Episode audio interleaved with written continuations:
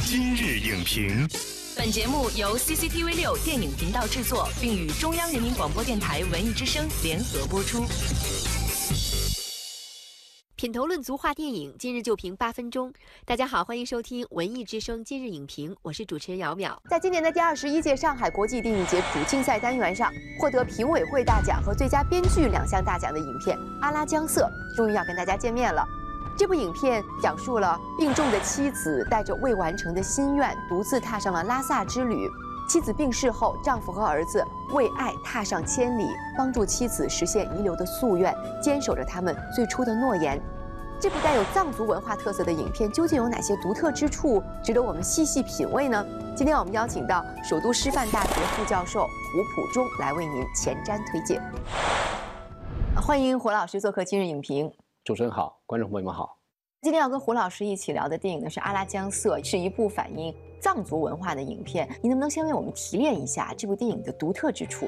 这个片名《阿拉江色》呢，本意呢就是呃喝了这杯美酒，它是一种祝酒歌，它是这部电影里面比较沉郁的风格里面出现的这种比较欢快的元素吧。我们在藏族题材电影里面经常可以看到这种不经过翻译的藏语音译的词作为片名，从这种片名大概可以看出影片的文化表达倾向。这个电影呢是通过一家三口在朝圣路上的关系的变化，然后呢塑造了一个完美的理想的父亲形象。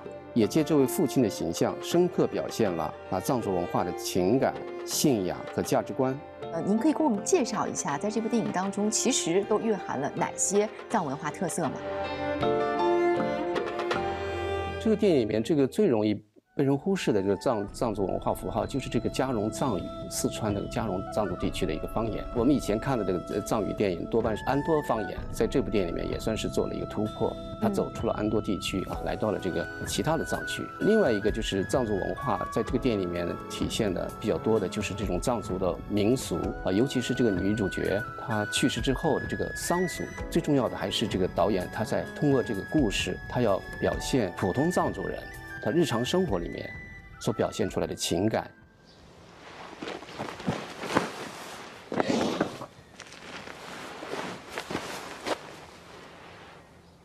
我们在影评朋友圈当中呢，也看到好多影评人哈，对这部影片也给出了好评。那影片表现的呢，其实是关于家庭的故事。其中的影评人赛仁老师。他是这样说的：“他说，阿拉江瑟和失之愈合的小偷家族有着相似之处。阿拉江瑟描绘的呢，也是一个临时家庭，这对准父子啊，他们之间不使用亲人的称谓，父子情感更深刻的递进，是对遗志的继承，表现的呢是温馨感人。您觉得在这个人物刻画背后，其实是蕴含着什么样的寓意呢？”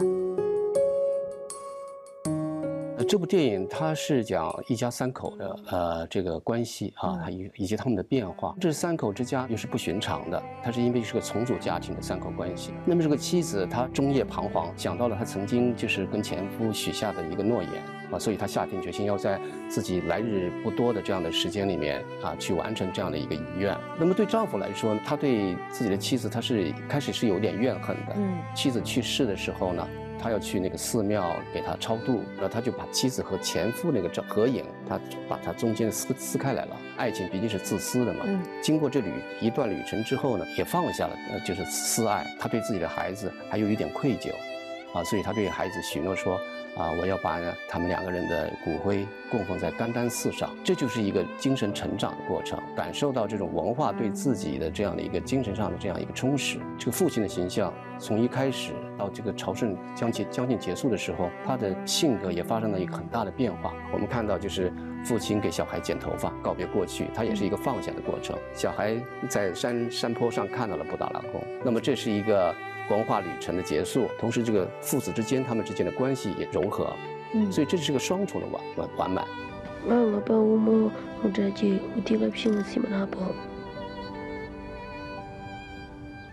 这部电影的导演呢是呃松泰加导演，其实他之前的作品一直都是专注于藏区人民的生活展现的。您觉得在他的影片当中有一种什么样的主题上面的延续呢？宋泰佳他是一位藏族导演，他孜孜以求的一直是这个藏族文化的表达。那他的作品有一个共通的特点，寻求这个心灵的沟通，而不是外在的这样的冲突。都有一个小孩的形象，小孩的视角也非常重要。我们以孩子为例，心理上或者是情感上他是有缺憾的一个小孩，因为母亲去世，然后他不得不跟随这样的一个继父。他有一个偶然的机会，他看到了失去母亲的小驴，他也感同身受。这个驴它也是一个文化符号，它是自然界的一个动物，它是在我们的乡愁里面。所以我们看到驴这个形象，它是作为母亲去世之后一个角色又出现了。可能也表现的是亲情吗？对，亲情是无所不在的。这个电影的亲情和其他电影的亲情有什么不同呢？我们要回到这样所谓的藏族文化系统里面来寻找答案。嗯啊，因为这个电影里面所谓的就是人物的所有的动机，它都是由文化所驱动的，它也是指向这种文化的某种纯粹、纯真的感觉。你今天多搞的不？要比个酒，我那些。所以说这部电影应该是很接藏区的地气儿的啊，不自觉就会想到张扬导演的《冈仁波齐》这部电影，因为我觉得两部电影都蕴含了朝圣的含义。那《冈仁波齐》呢，可能讲的是我们怎么样去朝圣，但是像这部电影呢，可能讲述的更多的是我们为什么要去朝圣。那在您心中，这两部电影有着什么样的差别？阿拉江瑟呢？他并没有把这个朝圣作为这个表达的目的。观众在看这个电影的时候，也没有看到多少奇异的这种川藏线上的风景。嗯，这个朝圣它是向内走的。我们更多的看到的是朝圣路上这个人们之间的这种关系的变化、冲突，还有它的升华这样一个过程。